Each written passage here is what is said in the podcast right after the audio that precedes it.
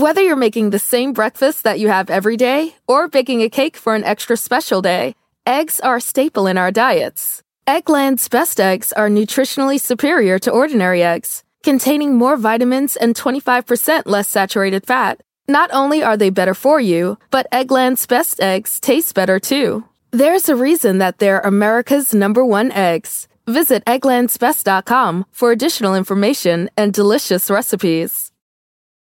Do you want a beautiful lawn? Enter True Green, the easiest way to get a great lawn. Just water and mow, and they'll do the rest. Weed control, fertilization, aeration, and more. True Green is the official lawn care treatment provider of the PGA Tour, and they have a verified best price, which guarantees you the lowest price with no compromise on quality. You do you. Let True Green do your lawn care. Visit truegreen.com, TRUGREEN.com, to get the best lawn at the best price with the best people. Guaranteed. The following program is a PodcastOne.com production. He's a world champion wrestler, best-selling author, actor, and lead singer of Fozzy. Now he's rocking the podcast world. This is Talk Is Jericho. Talk Is Jericho, starring Chris Jericho. Welcome to Talk Is Jericho. I am Chris Jericho, and this is the remedy for boredom. Jerichoholics, how the hell are you doing this week? Did you have a good week? Well, no matter what happened, good or bad, this is going to be a tremendous edition of the Pod of Thunder and Rock and Roll. Sad to say that WWE wrestling legend, actually not just WWE, all across the world wrestling legend, Mae Young passed away last week at 90 years old. Had a lot of people ask me to tell some Mae Young stories, which I will at the end of the show today. We're going to get into a little bit of Mae. She was a very special lady, and I met her back in 1992. Going to talk all about that. Plus, today's guest, New York Ranger legend Ted Irvine, will be on the show to discuss old-time hockey. Ted not only has amazing stories about everything from Bobby Orr to Bobby Clark to Wayne Gretzky to Rod Gilbert and Dale Hawerchuk and everybody else in between, but Ted Irvine, if the name sounds familiar, also happens to be my dad. What do you think of that? I'm having my dad on my own podcast, which I'm very excited about. And I told him, Dad, you're going to be on this week, so make sure you alert all of your social media following, which is zero. He's not on the Twitter. And he's not on Facebook or Instagram. I think he might be on MySpace, maybe. But it's all right. I'm excited to have my dad on the show. He's got a lot of great stories. He's been telling me the same ones his whole life. So now he gets to tell them to you. Also, now this is coming up. We got the Grammys are coming up very, very soon. And I'm really excited because I have a special guest to give his Grammy predictions. Oates' Mustache will be calling in to give his Grammy predictions in just a few minutes. I mean, that is amazing. We started talking about Oates' Mustache a few weeks ago when I announced that Hall & Oates will be going into the Rock and Roll Hall of Fame. I announced it like I was the one who announced it. Ladies and gentlemen, here are the Rock and Roll Hall of Fame nominees and inductees. No, I did not announce it. I read it in a newspaper and then announced it to all of you. But I was, talking about how Hall & Oates may be going in as a trio with Oates' Mustache, who might be the most famous member of Hall & Oates. Oates' Mustache contacted me. Actually, Oates' Mustache's people contacted me and asked if he could appear on the show. And I thought it'd be funny to have him call in, or interesting at least, and give his Grammy Award predictions. You can follow Oates' Mustache at Oates' Mustache. And that is the truth. I believe they spell it MOUSTACHE. Is that the proper spelling of mustache? Because the thing about Canada is sometimes there's a U put in there. Like favorite is FAVOURITE. And I know that the way that your Yankees here spell it, it's FAVORITE. So there's a couple, colorful is like that. So there's a few words that have an extra U in them. And I believe mustache is one of them. MOUSTACHE and then MUSTACHE. So let's see how you spell Oates' Mustache on the Twitter. Yeah, so Oates' Mustache is actually spelled at Oates, that's O-A-T-E-S, Mustache, M-O-U-S-T-A-C-H-E. So if you want to follow Oates' Mustache on the Twitter, you can. But you're going to hear about him today. And first and foremost, I just want to give a raspberry to the powers that be at the Grammy Awards for never giving Hall & Oates and Oates' Mustache a Grammy ever when they were regularly releasing records in the 80s. I mean, come on! How many hits did they have? So Grammy Award people, here's what we have for you here at Talk Is Jericho. Yeah, that's what you get. You should have given Hall & Oates a Grammy or two. I mean, come on. You gave Lionel Richie like 8 Grammys in 1984. You couldn't have thrown one Hall & Oates' way? Once again, Grammy Awards selection people. Whether you're making the same breakfast that you have every day or baking a cake for an extra special day, eggs are a staple in our diets. Eggland's Best eggs are nutritionally superior to ordinary eggs, containing more vitamins and 25% less saturated fat. Not only are they better for you, but Eggland's Best eggs taste better too. There's a reason that they're America's #1 eggs. Visit egglandsbest.com for additional information and delicious recipes. All right, on the line right now to give some Grammy facts and Grammy predictions, we've got Oates' Mustache. First of all, Oates' Mustache, I would like to congratulate you on being in the Rock and Roll Hall of Fame. Finally, after all this time, you and Hall and Oates getting inducted as a trio, I've heard. I mean, and that's just huge news. How do you feel about what's going on with that? First of all, I just want to say thank you for having me on the show. I'm a big fan of Talk Is Jericho and all the wonderful things that you're doing in the podcast world. Congratulations to you. But, I mean, it's just an amazing feeling for us to be going into the Rock and Roll Hall of Fame. We've had a lot of ups and downs, and there's been a lot of animosity between John and I over the years, and we've finally realized that there's two separate entities in this band, well, three if you include Daryl, but in the 70s, everyone was partying and getting all messed up on the booze and the pills and chasing the ladies, but we've finally gotten older and now we've come to terms with each other and we can tolerate each other, and it's a very good time to be Oates' Mustache, and it's a very good time to be in Hall and Oates right now at this point in time. Well, that's amazing. I mean, I know, like you said, especially being in a band in the 70s, things were quite crazy with all of the, indulgences, shall we say. And I've heard that you were also quite the ladies' mustache. Is that true as well? How was it for you back in those days from a female standpoint? Well, there was a saying in the 70s, ladies love Oates' Mustache. And believe me, I had all of the ladies from some of the biggest stars in the 70s. Cher was always following me around, and I got in a couple fights with Greg Allman's mustache over Cher's advances. And Mackenzie Phillips was another one. Oh, she was a wild child, but she loved the mustache. Rhoda, the lady who played Rhoda, I'm not even really too sure what her name was. I just called her Rhoda, and she loved that. Linda Ronstadt was another one, which is going to be a little bit awkward since she's going into the Rock and Roll Hall of Fame the same time that I am. B. Arthur. Oh, B. Arthur, was she ever a randy little vixen when she would put on that boudoir lingerie? My goodness, but, I mean, it was pre-AIDS, so everybody was doing everything. The debauchery was out of control, and everybody knew that Oates' Mustache was right in the middle of everything, giving out my patented mustache rides. And believe me, I don't have to explain to you what that entails, but, I mean, I try to tell every young mustache that I come in contact with, and they ask me for advice, Oates' Mustache, what can you say to a young whisker in this business? And I say, take it easy. Don't go crazy all the time, and remember, this is a marathon, not a sprint. So be careful and pace yourself and wear a rubber. Good advice, Oates' Mustache. That I think young mustaches have now need to know. Now, you're speaking of you're probably the most famous mustache in rock and roll, but there was plenty other mustaches as well, and some of them won Grammys, some of them didn't.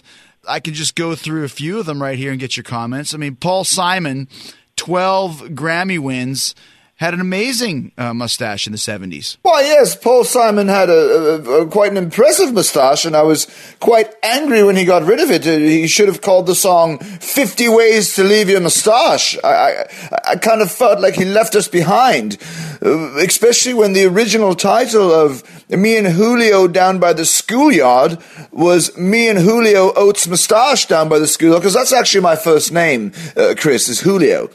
But you can call me Oates' Mustache, please. Well, see, that's something that you can only find out here on Talk is Jericho. That's an amazing bit of information. Let's talk about another great band that all had some killer mustaches, which was the Beatles on Sgt. Pepper. They had 9 Grammy wins, for album, including Album of the Year for Sgt. Pepper's Lonely Hearts Club Band, and there was some amazing mustaches. Which mustache do you think was the best out of the 4 of them? Well, I mean, you want to talk about the 4 most amazingly talented mustaches of all time. I mean, that would have to be the Beatles' mustaches, especially on the Sgt. Pepper record. And the thing is that not a lot of people know, rock history fanatics don't know, is that John and George and Paul's mustaches actually wrote the bulk of the material on Sgt. Pepper, but that's also when the band started getting at odds with each other, because Paul's mustache was taking over the faces of the other mustaches in the band. And I always felt bad for George's mustache, because he had a very talented, amazing, perfect mustache, but it was always overshadowed by the mustaches of John and Paul. And John actually even wrote the song I Am the Walrus about his mustache. Let's talk about another band that actually has a lot of beards as well as mustaches, which would be ZZ Top, who have 2 nominations and no wins. Well, the fact that ZZ Top hasn't won any Grammys is absolutely ludicrous, but what's even more ludicrous is the fact that here you have a band where 2 of the members have very long beards, but the only member of the band who doesn't have one is named Frank Beard. I mean, what is the irony in that? I wonder if it says that on his birth certificate. Maybe he should change his name to Frank Mustache. Oh. Yes, a very, very interesting point there, Julio. But let's go to your Grammy predictions. I know you're going to be there this year. I've heard you're going to be walking the red carpet with Jessica Alba, Jessica Simpson, and Jessica Biel. So that's a good thing to have, you know, the 3 Jessicas. But who is your prediction for Record of the Year? Well, if you go through the nominees, Daft Punk, Imagine Dragons, Lordi, Bruno Mars, and Robin Thicke and Pharrell Williams with Blurred Lines. And that's going to be my choice for Record of the Year, because it's a little-known fact is a nickname for a mustache is a line, a hairy line, but line for short. And there's been many times when I've been messed up on Quaaludes or Special K, or when I was addicted to morphine shots, that I got quite blurry. So it's kind of a little bit of a personal memory. Blurred Lines indeed. So I'm going to go with Robin Thicke, who I don't think could grow a mustache if his life depended on it. Best new artist, what do you think about that? Well, let's look at, I mean, who are these people? Ed Sheeran? I mean, what kind of a rock and roll name is that? I mean, you need a name like John Oates. I mean, that's got rock and roll written all over it. Well, Oates' mustache, I'd like to thank you for your Grammy predictions, and we'll see how many of them that you get right.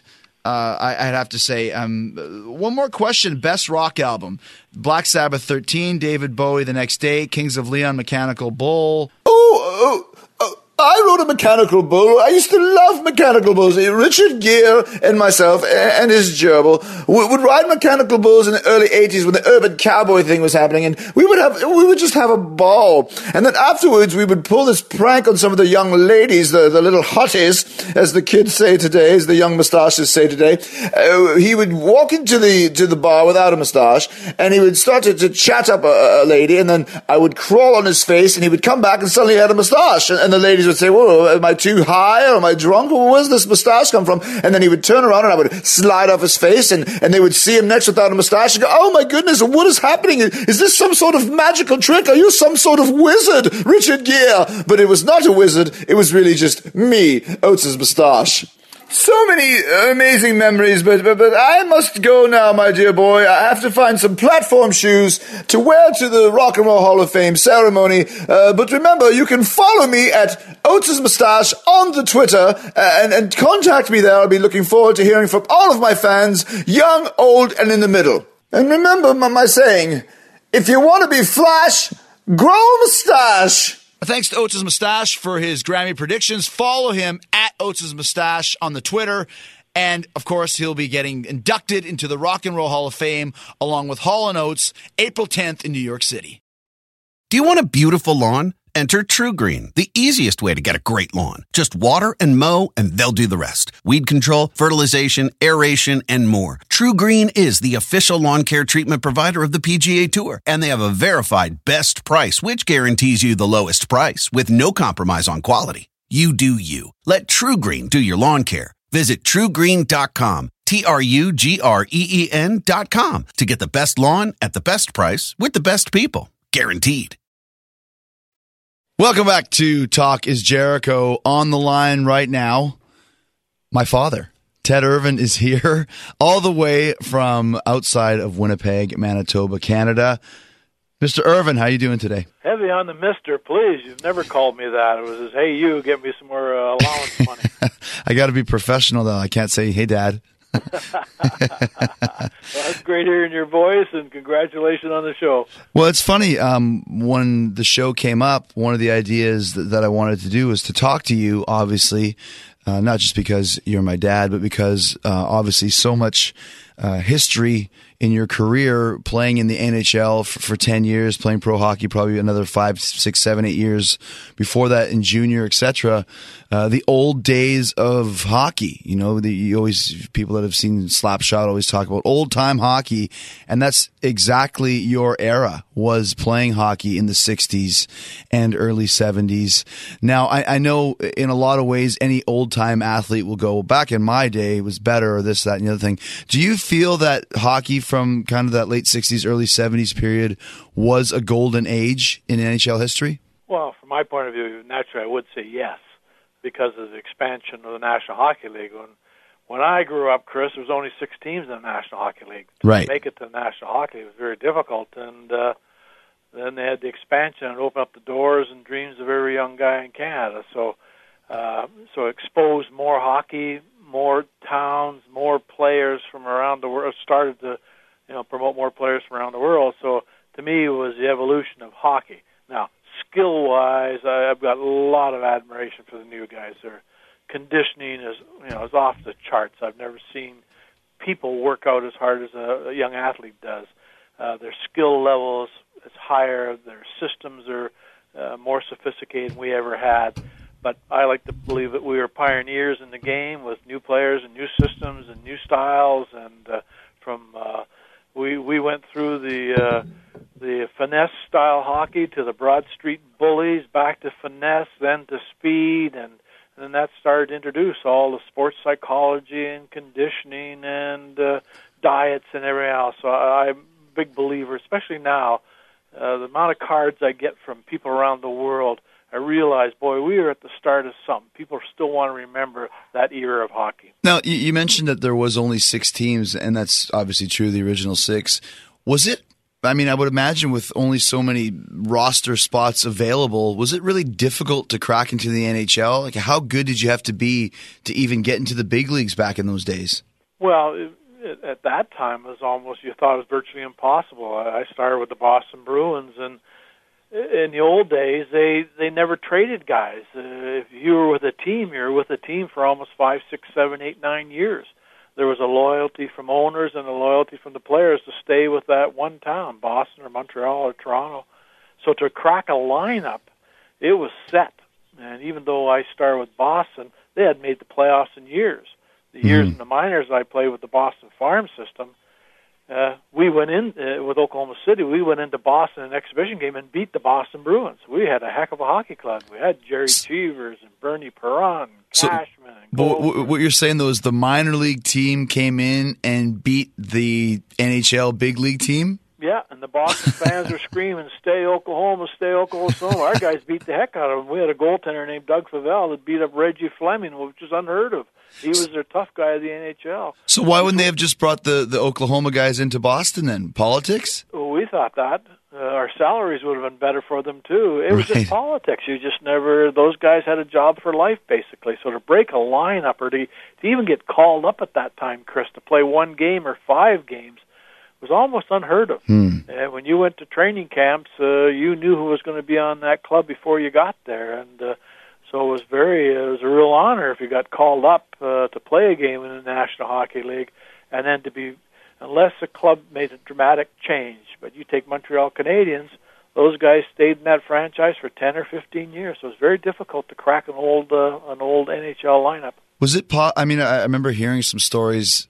Was it possible if you had some kind of a disagreement with an owner that you could get blackballed and never make it back into the big leagues again?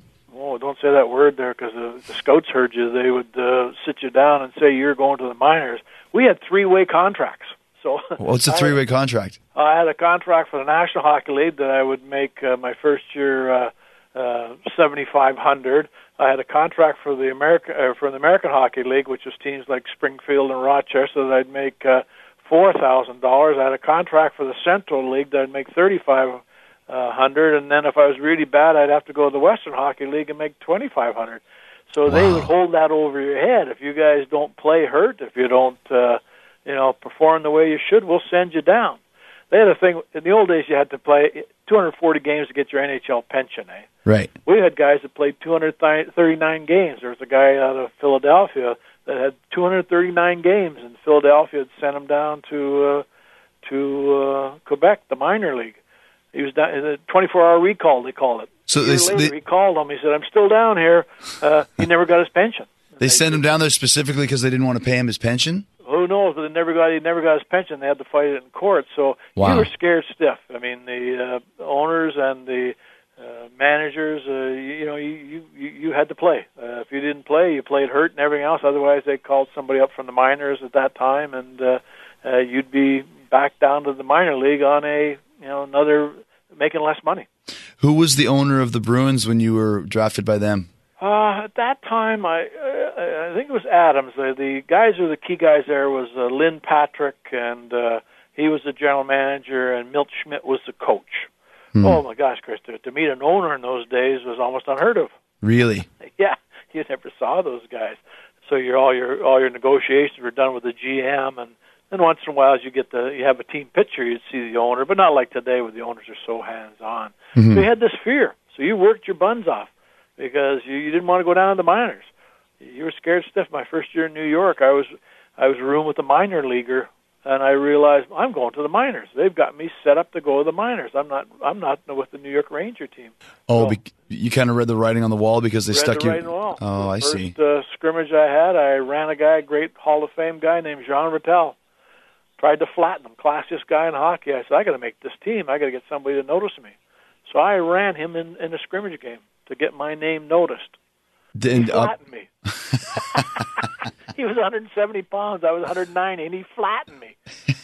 After the scrimmage, he came into my room. I was devastated. I figured, I ran the greatest guy in the world, one of the all-time classic New York Rangers, and he flattens me. He comes to my room after, and he says, "Teddy, that was the best thing you could ever do. We need a guy like you on our team. Keep hitting me." I said, "Well, thanks, Mr. Rattel. Can you go down next time, please?" Yeah, right. Why are you in such good shape? You don't drink beer. Well, let's go back before we get to the Rangers. I mean, like you said, you were drafted by Boston, came from small town in Canada from Winnipeg. You get drafted by the Bruins. You play one game, and then the expansion comes. Now, how was that for? You mentioned how hard it was to get into the league, and how there was so many politics, and how you were scared.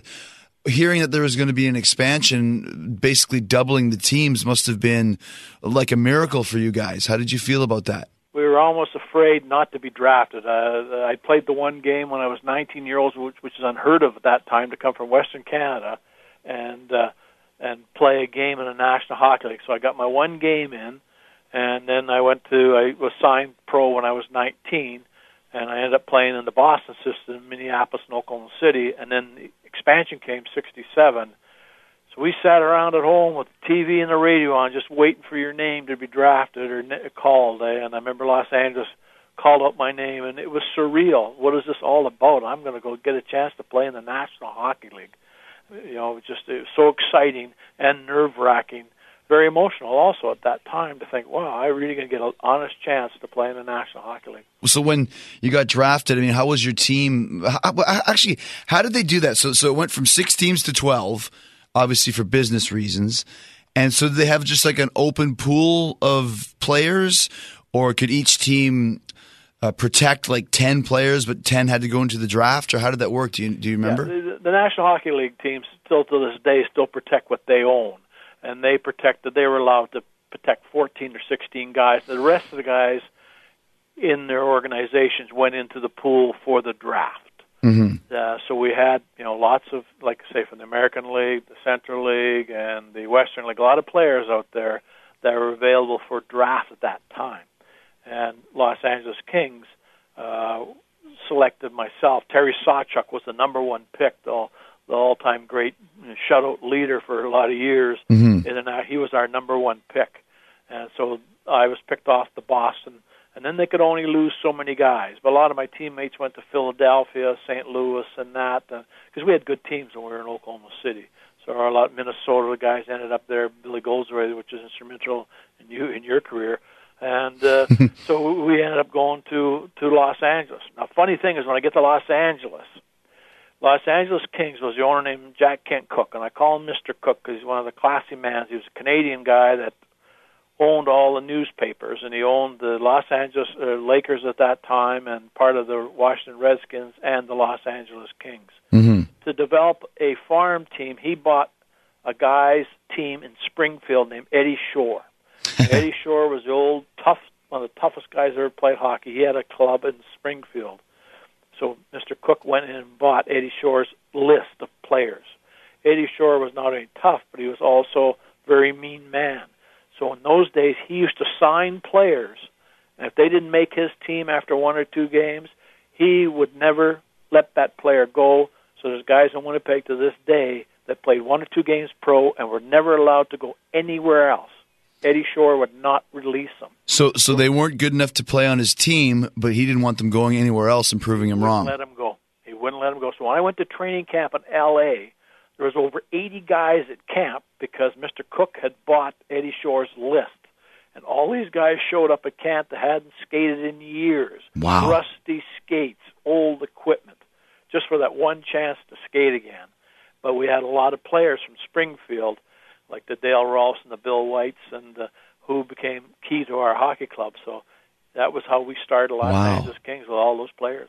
So was it, you know, you see expansion teams now. I mean, there hasn't been, a true expansion team since I think maybe the Columbus Blue Jackets or something like that. But was your team any good when you first started? Was there a lot of work, or was there, like, who were the big stars? You said Terry Sawchuk.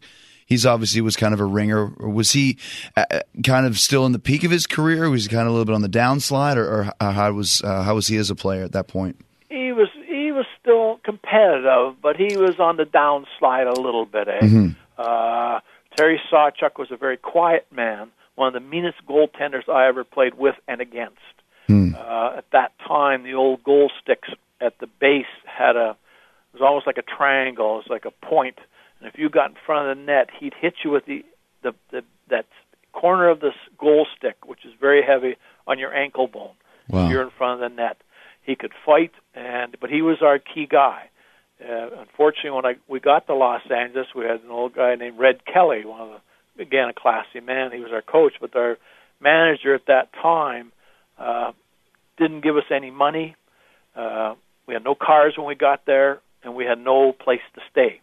So we were literally sitting in the hotel rooms eating crackers from the restaurant because they didn't give us our meal money. Wow. The general manager was mad at us. Terry Sawchuk called him up one day and said, "I'm leaving. I'm leaving this team. You can't treat these young guys like that."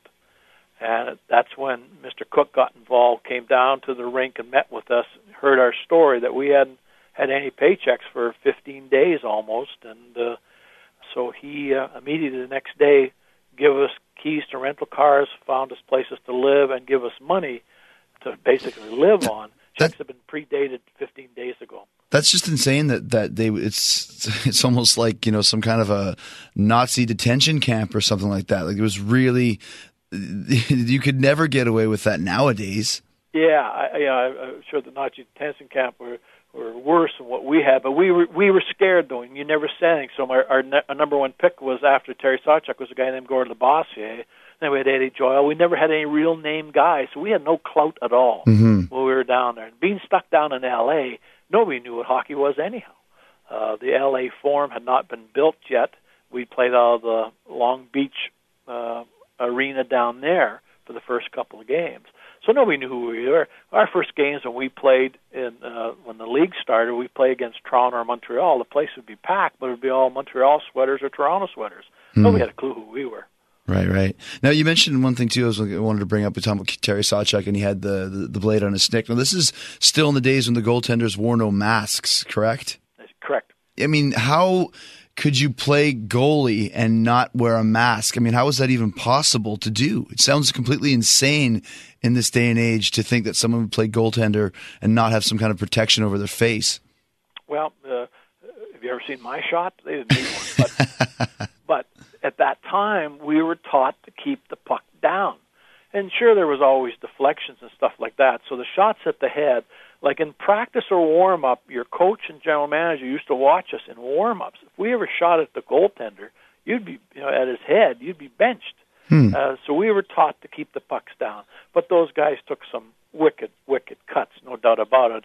But we had a lot more respect at that time as far as keeping the puck down, and we didn't have the big curved stick until Bobby Hull invented it.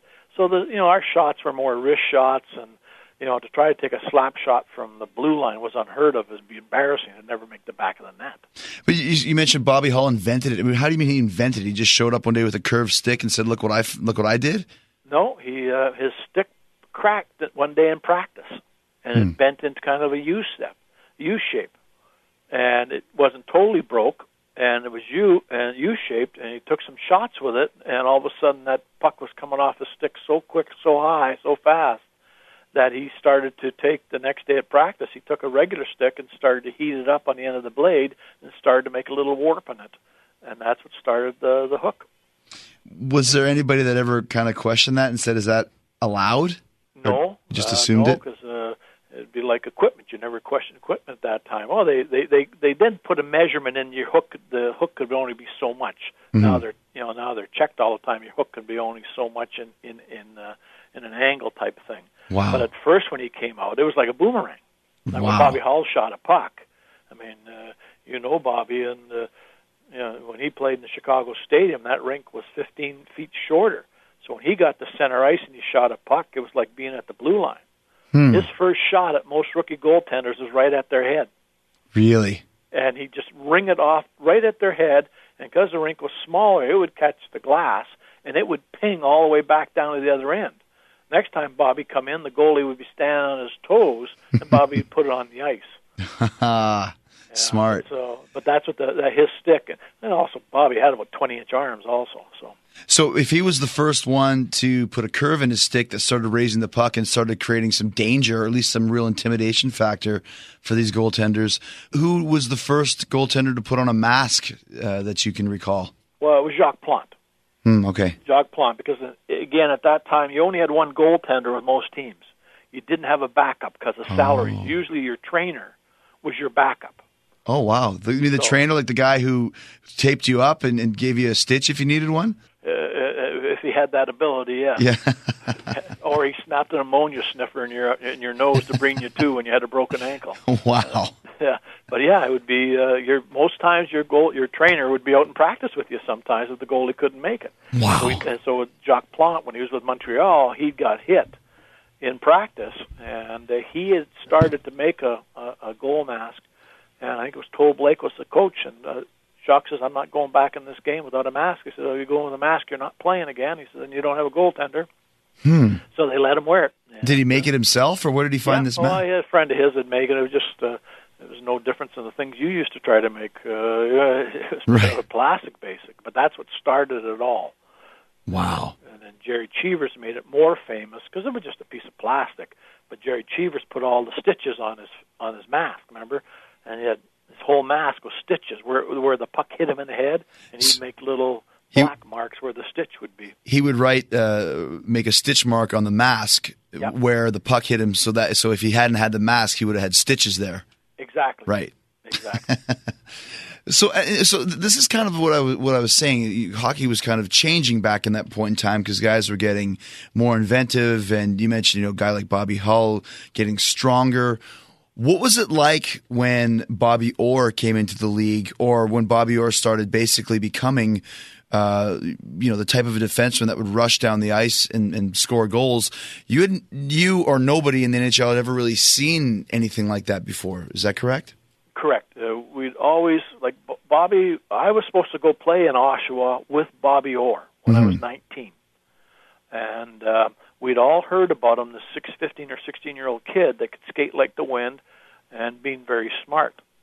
And when I got to Boston, he was at Boston camp.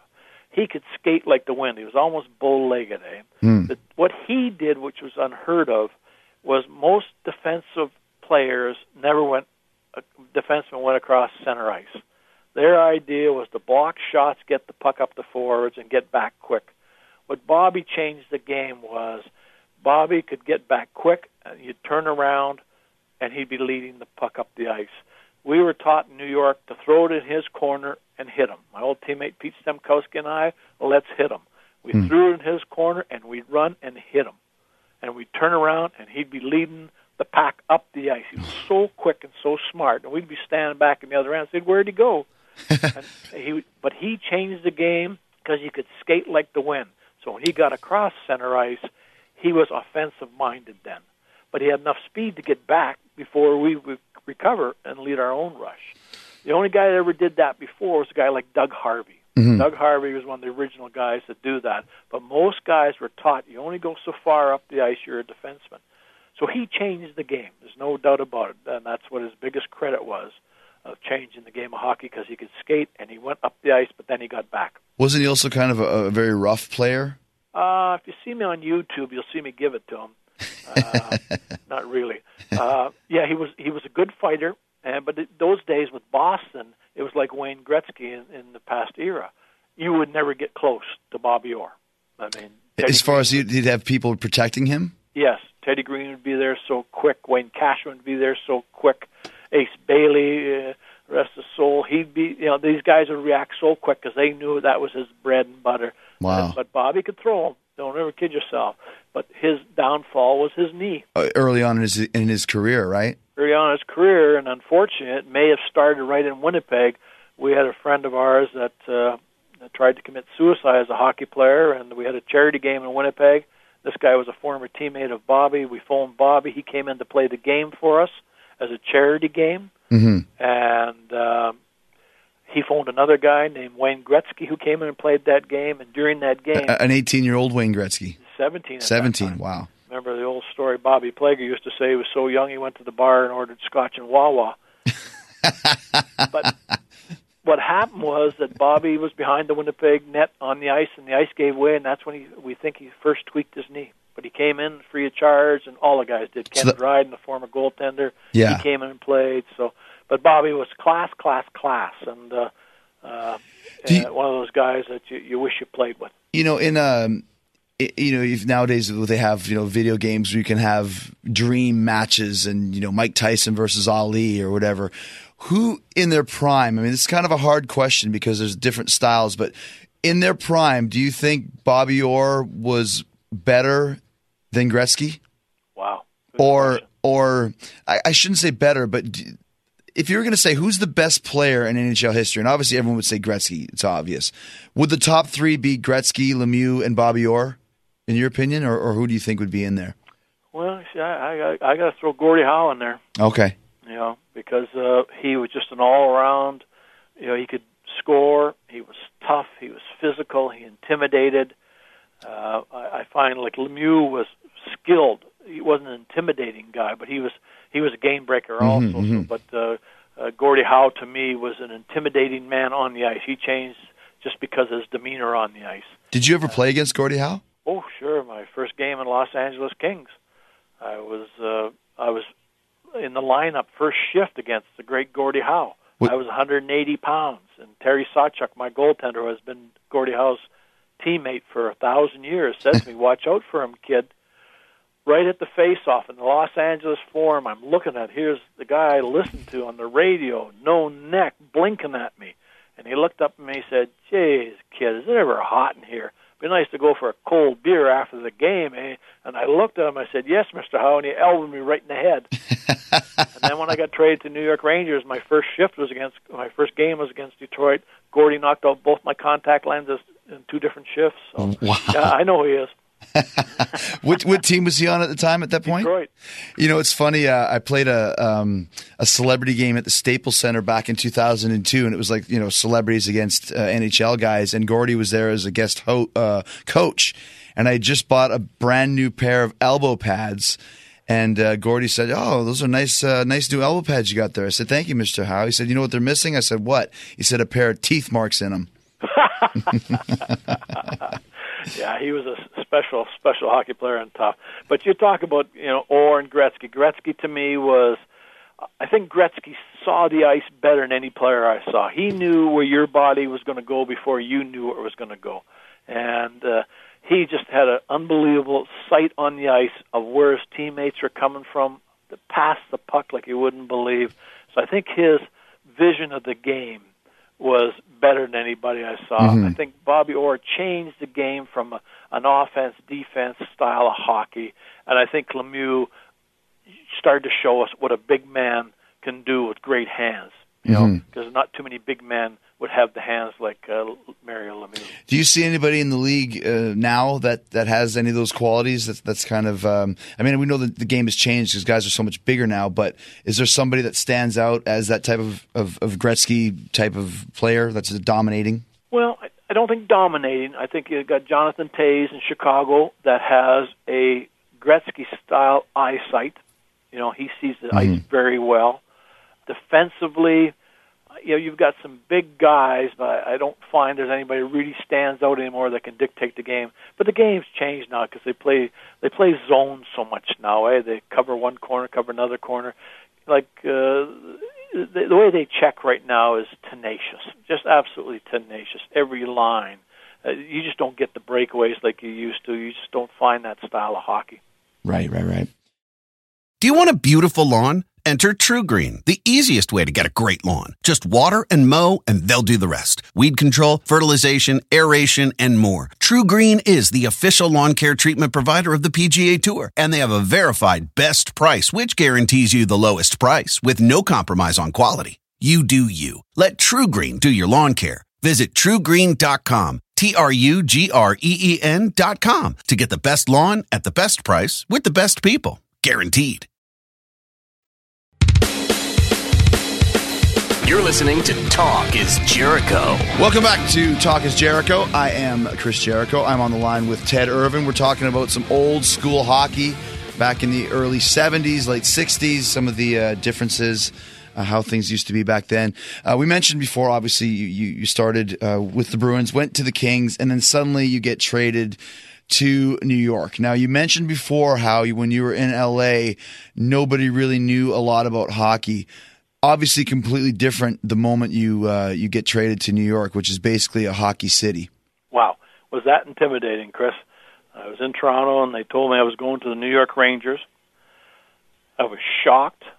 And then I went over to Detroit that day because Rangers were in Detroit playing. And I had to meet first with the scouts. And the scouts lay down the rules, and you're going to meet Emil Francis, and he's the boss, and I met Emil Francis, and turned out to be one of the classiest. He was the GM of New York. He was the GM and coach at that time. Okay. And when I met with him, just classy man. He said, "How much money do you have in your pocket?" I said, $100. He said, "Here's another couple hundred. You can't live in New York on $100. And then I went down to the lobby to meet the bus for the game. And there's where all the guys, you know, the Brad Parks and the Vic Hadfields and, you know, Rod Gilbert, and these guys are dressed right to the nines. I mean, they had clothes that I could only imagine. Wonderful guys, and I became a teammate of theirs for almost 6 years. Then to go into New York and skate on Madison Square Garden to hear that fan, hear those fans, and then to become one of their favorites is the biggest thrill of my life, to think that I made an original six team and had a role to play there. It was a kid's dream. I've never been treated better, and still to this day, New York Rangers are my club, but coming from Winnipeg to play in the National Hockey League to play in an original six was a tremendous honor and one of the greatest memories I'll ever have in my life. So who were the top dogs? And you mentioned a few of them. Was Rod Gilbert like the most skilled player at the time? Rod was the goal scorer, okay, and very finesse-wise. And you had Jean Rattel, his centerman, who was skilled but also defensive-minded and a playmaker. And then you had Vic Hadfield, who was the tough guy at that time, who ended up to turn into a goal scorer, and they had that was the gag line, the goal of the game. So that was our big line at that time, and those guys to this day are in New York are still, you know, idols of people. And we had Ed Jackman in goal and lots of other good players, which we'll mention, but those are the key guys at that time. Then Walt Kachuk is just starting off, and Billy Fairburn. And was Brad Park there at the time, too? Brad was there, too, yeah. And then Rod Ceiling was a big name at that time. Jimmy Nielsen was a big name at that time, and we had a very competitive club. We had very, very good years. We just never won the Stanley Cup. Now, what was your role in the team? I mean, I would almost say you were kind of an early version of what they call today a power forward. You scored quite a few goals, but you also got in a lot of fights as well. Yes, I had the biggest thing with that time. Any good team, doesn't matter what sport it is, finds a role for each individual player. Mm-hmm. And each player on that team knows what the other guy's role is, and you respect them. So when I got to New York, they basically put me on a line with Pete Stemkowski and then Bruce McGregor, and we became kind of a checking, holding line. So a lot of times we'd start a game, a lot of times we'd finish the game, because we were responsible in our end, and Bruce McGregor's a great checker. So when I got there, what I realized, you don't just go out and start fighting. I realized I could handle myself a little bit, and I could score some goals, but we had a goal-scoring line with Rattel. We had an offensive-defensive line with Kachuk's line, and our line was just we stood up for the guys. You know, if there was something going out there, Peter Stemkowski was a big body, and myself, we would run guys and get in the middle of things, and you started to develop a role. And then you could feel in the team the guys knew that that's what you were there for, just to stand up and be part of the team. And that was the secret of our club, is that we all had a role to play, and the guys respected each other for it. Mm-hmm. Well, and like you mentioned, too, I mean, that's always the best. Best teams are always, everybody knows exactly what their role was on the team. Now, you did score quite a few goals. We mentioned you got into a lot of fights. You almost became known for that. And not that you were ever a goon, but you even had the nickname of the babyface assassin from the fights that you got into. Can you explain how that came about? Well, that started in Los Angeles. I guess in Los Angeles, they were looking for some kind of Hollywood name, and I fought a little bit in Los Angeles, and one of the writers out there came back and called me the babyface assassin, so it's still on my hockey cards. And how I got traded to New York was I was playing for Los Angeles, and St. Louis came into town, and St. Louis had some tough guys. They had the Plager Boys, and they had a guy named Noel Picard. Emil Francis happened to be at both the games. I fought Noel Picard one game. Next game, Bobby Plager challenged me, and I was fighting him, and Noel Picard was trying to come after me, and nobody would help me at that time. And Emil Francis saw it, and he said, I want you on my team. So you did what you had to do at that time. Now, let's be fair now. Fighting now is professional. These guys are good. If I watch the old fights, we were throwing our fists. But I don't think we connected that much the way they do today. But you didn't know at that time if you're a good or a bad fighter. You just stood up for your teammate. Who were some of the tough guys in the league at that point in time? Well, for me, the fun guy was John Ferguson from Montreal Canadiens. Yeah, because John dropped his gloves before you even had a chance to think of it. And that was his role in Montreal. And he just stood up for those Canadiens, because you got to remember, Montreal, they could skate like the wind. 90% of their team were buzz bombs. Guy Lafleur and Lemaire and Schutt and these guys, you couldn't catch them. But Ferguson was there to protect them. Ended up scoring some goals, too. So Fergie was one of the better ones around. Dave Schultz in Philadelphia became the head of the Broad Street Bullies. And he was also like Ferguson. He dropped his gloves so quick that you had to be ready. In those days, you weren't ready. You'd drop your gloves, but not as quick as those guys did. And Schultz, he's one of the better fighters at that time.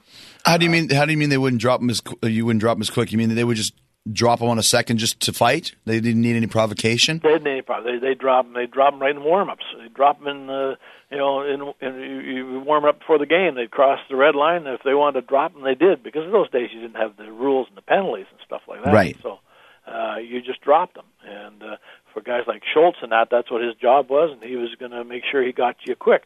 You never expected anybody to hit you. I mean, the best thing about hockey in a fight was, the worst thing in hockey is a linesman saying, let him go, because, then you got to fight the guy. You always hope the linesman jumped in quick on you. Right. And then you yapped and trash talked like the best you could, like you're a tough guy. But Schultz and those guys in Philly, they were loaded for bear before he even got to the game. So tell me the story about when Schultz first came into the league. Now, Dave Schultz, obviously one of the toughest guys in hockey history. A lot of people would say maybe even the toughest guy in hockey history, famous for playing for the Philadelphia Flyers, Broad Street Bullies, mid-'70s. You got a great Schultz story. I want you to tell everybody about it. Yeah, I was playing for New York Rangers, and I'd fought a little bit the year before. And in a game in Madison Square Garden, a scrum broke out in front of the net. And, those days you grab somebody, and I happened to grab Schultz, and he says, "Irvin, I'm up from the minors. I'm here to make a reputation, and I'm starting with you." So I started to cry.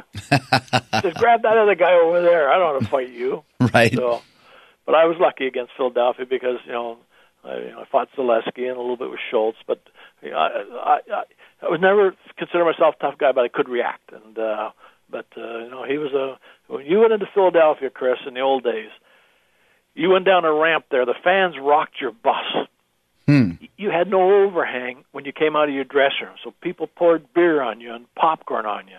Wow. In warm-ups, there was always a fear of a fight. The referee stood at the end of the rink. That was in the 70s. You knew something was going to happen. A lot of guys in the league got what they call road flu. When you went into Philadelphia, you got up in the morning, "I'm not feeling too good today, Coach. I don't think I want to play." And because if you didn't stick together, the Philadelphia Broad Street, they could play hockey, but they stuck together as fighters too. It's amazing because you think of the famous movie Slapshot, and you think, "Oh, come on, it wasn't really like that." But from what you're saying, it was like that not only in the minor leagues, but even in the NHL as well. That there was still that type of just crazy lunacy going on there. Oh, I played with a guy named Eddie Shack in Los Angeles, and he was the original Slapshot. He used to get in fight in front of our bench, and he'd throw a punch, and then he'd turn his head toward us as the guy was punching him in the head, and he'd say, "Pretty tough work, eh?" Then he'd turn around, he'd throw another punch, and he'd look at us again at our bench and say, "How's it going, guys?" We had some characters in those days, because in those days there was a role for a guy that could fight. The fans loved that kind of stuff, eh? So some guys are brought up. We played against a guy named John Flesh in Minnesota. We heard about this guy he was in New Haven in the old Eastern League. In between the periods, they used to give him an extra $10 to impersonate Elvis. That's how he made extra money. Well, on the ice, the Minnesota North Stars. We knew he was a goon, so Stemkowski and I said, "Watch out for this guy." He was in front of our net by himself, no goaltender, wide open net, and he shot the puck right over the net, right over the glass. Everybody started laughing. He took a stick and started hitting himself in the head with no helmet, split himself wide open. It went and sat down on the bench, and we all said, "We ain't fighting this guy." There was nutcases out there that could, that had a lot of great stories, and all they wanted is that one shot at stardom. What was the reputation of the league in those days? I mean, now it seems like they finally got to the point where people don't think that hockey's just a sport where you get in a lot of fights. But from what you're telling me, was there a different reputation for the NHL in the 70s? I think what it was, the 70s with the Broad Street Bullies, it started to become more fighting. But the 60s, early 70s, it was a hitting league. I find we were always taught to hit the defense when they shot the puck. You're always taught to hit. Mm-hmm. I don't see that much because of the speed of the game and the style. So we were always, some of the defensemen we played against in those days, they were cigarette machines with heads on top. The Leo Boivins and Timmy Horton. These guys were only maybe 5'11", but 215, 210. And when they hit you with your hip and everything else. Mm-hmm. It hurt. So when you came across center ice, there was a lot of body checkings. The Plaguers, they hit you, you'd go flying so high. Billy Jews, years ago, Toronto Maple Leafs, Winnipeg guy, he was known as the Beast because he'd catch you at center ice with his hip. You'd go so high. Johnny Busick in Boston, you'd come around your net, and all of a sudden you see his butt. come around the net, and he'd hit you with his hip, and it would just hit you in the thigh, and it would bruise you. But it was all clean stuff, and there's nothing worse than any sport getting hit clean. Mm-hmm. You've got nothing to complain about, eh? Right. So I just found the hitting, we were taught to keep our heads up more because at center ice, they don't hit like that anymore, but that's the style of the game. It's interesting, too, though. I mean, you mentioned you got both your contacts knocked out. I mean, now everybody has soft lenses. Back then, they were kind of hard lenses that would kind of just basically fit over your eye rather than be a part of it. Did you lose your contacts quite a bit? And if so, what happened? Did you just have to leave them, or did you try and find them? You always had another set. But in Detroit, when Gordie Howe hit me, my trainer happened to see both of them run the blue line right beside our bench. And I just happened to pick them up. And so we did look for them. You'd have a stop in the game, and guys would get down on their hands and knees looking for their lenses. They'd stop the game for it? Pardon me? They would stop the game for it? Well, they wouldn't stop it for long, but you'd get, I think my lens is over here. And in those days, the referees were so good. You could have fun with them and laugh with them. And when they told you to shut up, you shut up. Eh? Right. So it was more of a family thing when it came to that. So, but no helmets, no teeth, that was just part of it. Did you talk to each other quite a bit on the ice, both to your opponents and to your teammates? No. The only guy that we had a centerman named Pete Stemkowski that talked to everybody in the league, that all the guys he played with, and he'd be going up and down the ice, back-checking a guy like Alex Delvecchio, saying, "Hey, Alex, how's your family going? How's your daughter? I heard she got married." And they'd be going up and down. And I got in a fight one time with a guy named Jerry Korab, and Stemkowski talked to Stan McKee the shift before. I said, "Well, there could be a fight here tonight." And Stan said, "Oh, you think so? Irvin and Corbin, these guys." I said, "Stan, what are you doing?" He said, "Oh, just letting Stan know there could be a fight. And if the fight breaks out," he said, "I'm grabbing him." I said, "Well, thanks a lot. He's 5'6", and you're 6'3". Get in and help me." He says, "No way. That Korab's too big." So, well, no, they always talk. You know, there was trash talk, and there always was. But you weren't friends on the ice. When I quit, they had the old six team. They had what they called original six, and they brought back the original six team. And we went and played against each other for national TV. Mm-hmm. First day was friendly. We had a banquet. Next day it was just like the old days where guys are going to fight, even though they were 30, 40, 50 years old. that old fighting spirit never goes away, does it? No. There's a guy named Dennis Hextall that played for Brandon, that played in the Memorial Cup against Edmonton, which was Pat Quinn and Glenn Sather. They beat the living daylights out of them. Dennis Hextall went to the University of North Dakota, took boxing. He was drafted by L.A. Him and I flew down to L.A. together. He says, "Teddy, I'll get every one of them. You just watch the summaries." Every game, Dennis went to Detroit. Every game I'd watch, there'd be a fight. Dennis Hextall and be all those former Edmonton guys. When we went to that old-time original six series, the only guy he never got even with was a guy named Pat Quinn. Mm-hmm. Now we're old-timers and we're retired. Dennis Hextall went and knocked on the door of the Toronto Maple Leafs, said, "Patty, come on outside. You're the only guy I haven't got even with." And they went at it in the hallway. And this is after they've retired? After they retired. Years Don later. Ferguson would kill you if you ever talked to anybody. Wow. He wouldn't talk to me in Winnipeg after the game was over. I mean, he was the general manager of Winnipeg. He said, "You're a New York Ranger. I don't talk to guys like you." So it was a real gang mentality. If you were kind of he was obviously known for the Canadians, you're known for the Rangers, and you could never be friends at the time because of that. Yeah, and then after, you're right. That was the old. Now the guys get traded so much. Sure. They're friends with everybody.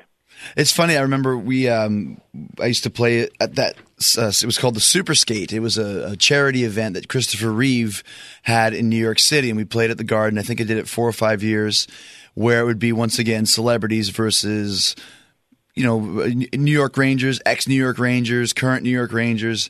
And the one year I played, I said, "I'll play this year, but only if my dad can come." And they're like, "Oh, we'd love to have him." And also, my dad has to be on the other team. So I remember watching you in warm-up when they were playing the national anthem, and you were you were kind of skating back and forth, going from one foot to another, and had this look on your face like you're having this a Vietnam flashback or something, as being back in the Garden ready for war. And then you kicked the crap out of me later that night. Well, yeah, but you embarrassed me because I was throwing them pretty good, and you said to me, "Keep throwing them, I'm putting you over." That hurts, I'll tell you that. So. What happened was I used to get in fights with everybody, so I would pick somebody from the other team because it was a charity thing for fun. So my dad and I get into a little bit of a fight, and I'm telling him what to do, like a wrestling match. I'm like, "Okay, take a swing at me, and I'll move. I'll take a swing at you, and you move, and then jump on me, and then beat me up." And the people were going nuts when you jumped on me, but you wouldn't stop punching me in the face. I don't know what happened there. But you know how special that was, Chris, because that was after 9/11 there. That's right. And we had the police, we had the firemen, we had the guys from the patrol and the water and stuff like that. They played that game. They were so honored and so excited. It was such an emotional day to be part of that whole thing for New York City. Well, and that's the thing with New York. Whenever I go back, even obviously for WWE fans, but there's still always people that ask me, how's Ted Irvine? How's your dad doing? Those fans never forget that you played there.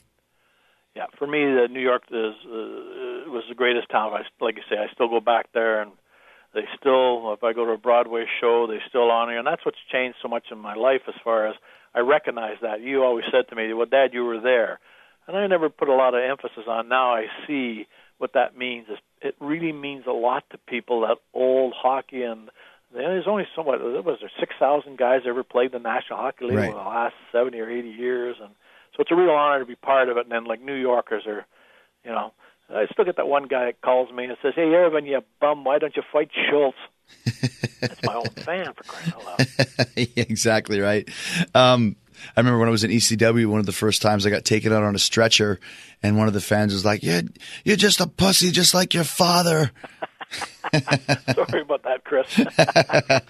Who are some of the more talented guys in the league when you played, you know, mid-70s, and besides the Bobby Orrs and the Vic Hadfields and those type of guys, who else was really amazing players? Well, Guy Lafleur, to me, because of the way he could skate. I mean, he just broke your back so much in that. And I love playing against guys like him. You know, the Bobby Clarks, I hated him. He was miserable, but I wish he was, you know, on my team a couple times. Now, why do you say you hated him and he was miserable? In what way? Oh, because he was just so chippy. He'd spear you and chop you, and you know, you'd look at him with no teeth, and you just didn't like him because he was such a winner and such a competitor. And you know, you knew if you could get to him, you had a chance of beating Philadelphia. You never got close to him. He was just a performer of. You know, he was just a heck of a hockey player. He's the type of guy you hate unless he's on your team, in which case then he's your favorite guy. Exactly, right. Exactly. I had some great goaltenders, like I thought, Bernie Parent and Jerry Cheevers, fabulous winners, just tremendous winners. They were great to play against. You know, the Brad Parks. You go into Chicago, you had Stan Mikita, you know, and you know Pat Stapleton. So goaltenders like a Tony Esposito. I mean, we talk about equipment nowadays. Esposito was the first guy that used to, you know, put a little extra webbing in the crotch of his goal pants. When people went for the 5-hole, never went in. We couldn't figure out why. Then the league discovered he stitched in extra webbing between his legs, you know. That's great. The old day equipment, Carl Brewer, defenseman for Toronto Maple Leafs. You could never get around the guy till the league caught him. He cut out the palms of his hockey gloves. Wow. When you went by him, he grabbed you because his hand was bare, you know, until they said, okay, you got to put the palms back. Guys did all that kind of stuff, but Detroit, you had, you know, Gordie Howe and Del Vecchio, and you know Chicago had, you know, like the Hall. Bobby Hall was just a treat and a pleasure. He was just a classy guy and shoot the puck like the wind, and you know he was a winner also. And all those teams, you know, if I go to Boston, you had Esposito, you had Cashman, you had Teddy Green and Bobby Orr, and so many quality guys, Johnny Busick, John Beliveau. I played against a guy like John Beliveau. At Montreal Forum, I stood on the ice. I was Los Angeles Kings, and I looked at that man.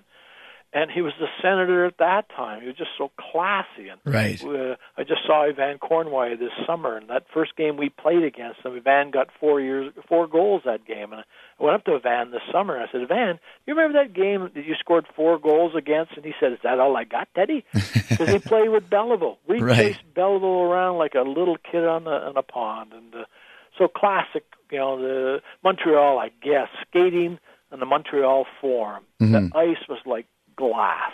The fans are unbelievable. The history was incredible, and you stand there and say, "Wow, this is special." Well, and you mentioned about about Boston, and obviously that was the team that you guys played. Rangers versus Boston, Stanley Cup final. I believe it was 1972, and they beat you in 6 games. And that was the closest you ever got to the Stanley Cup. How was it, you know, obviously the thrill of victory, the agony of defeat. Do you look back on that and think, you know, we should have won or we could have won, or were they the better team that year? I don't know if they were the better team. We beat them in Boston the fifth game, and our motivation was they brought the Stanley Cup into their dressing room before the game, and they had napkins made up already, you know, like they do now with the ball caps. And the game. Gotcha. So we beat them. And I remember I was part of the winning goal with Bobby Russo, and we thought we were doing okay. We went back into New York, and Bobby Orr took the puck and wouldn't basically let us touch us, and he beat us 3-1, eh? Wow. After the game, then you see the Boston Bruins skate around the Garden ice with the Stanley Cup.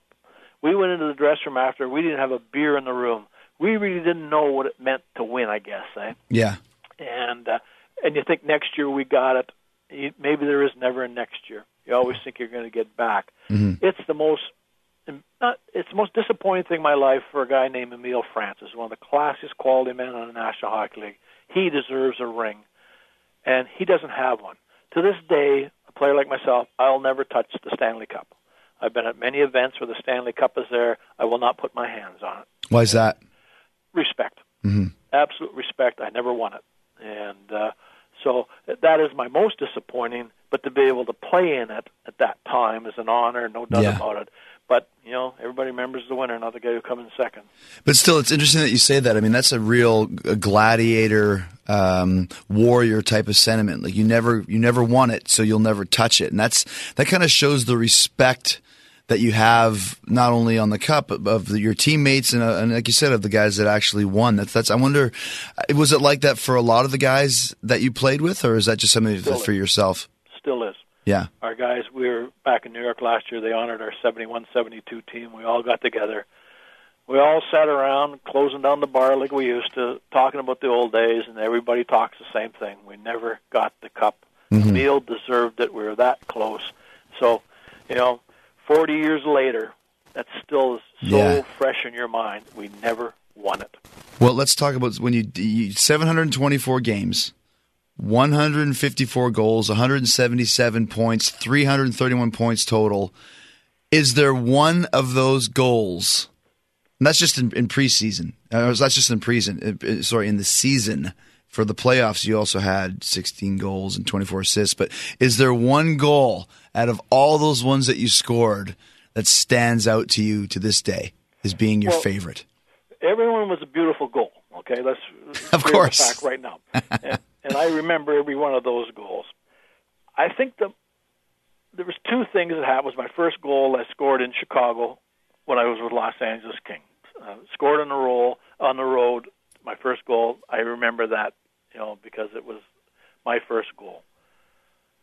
Second highlight was when I scored in overtime when I was with Los Angeles Kings. I broke a record from 1943. I'd scored in 19 or 21 seconds. Mm-hmm. That one I remember.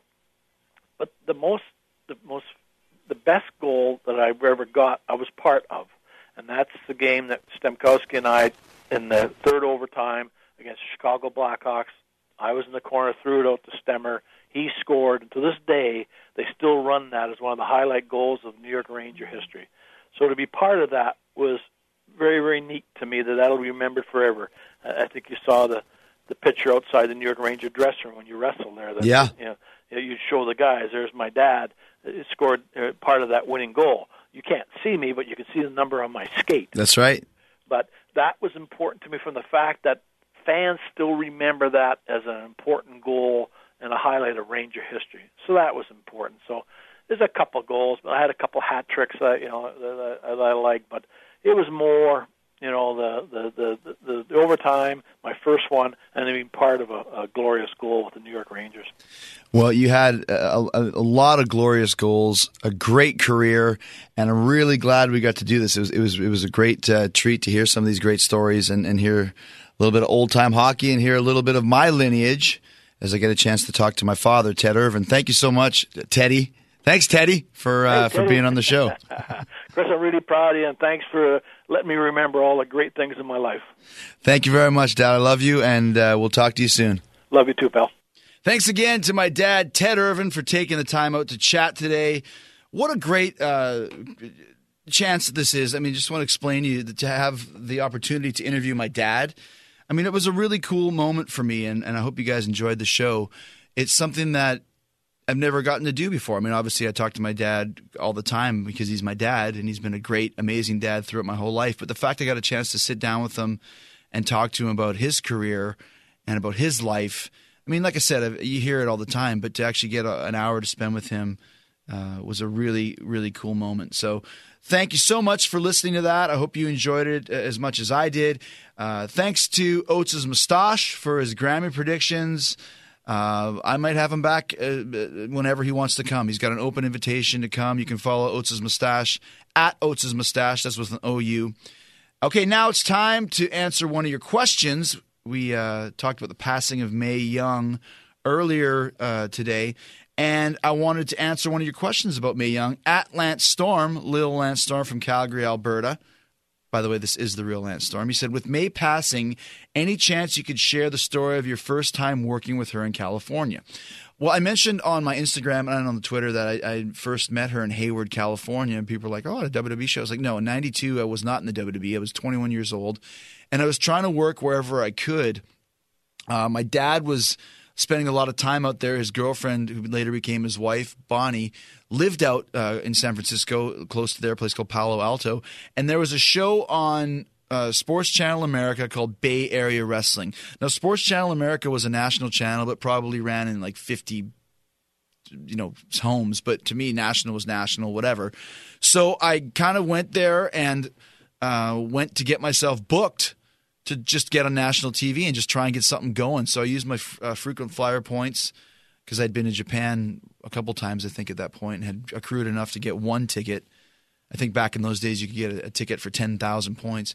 Went to Hayward, got booked on the show, and I had three matches in one night, lost two of them and won one of them.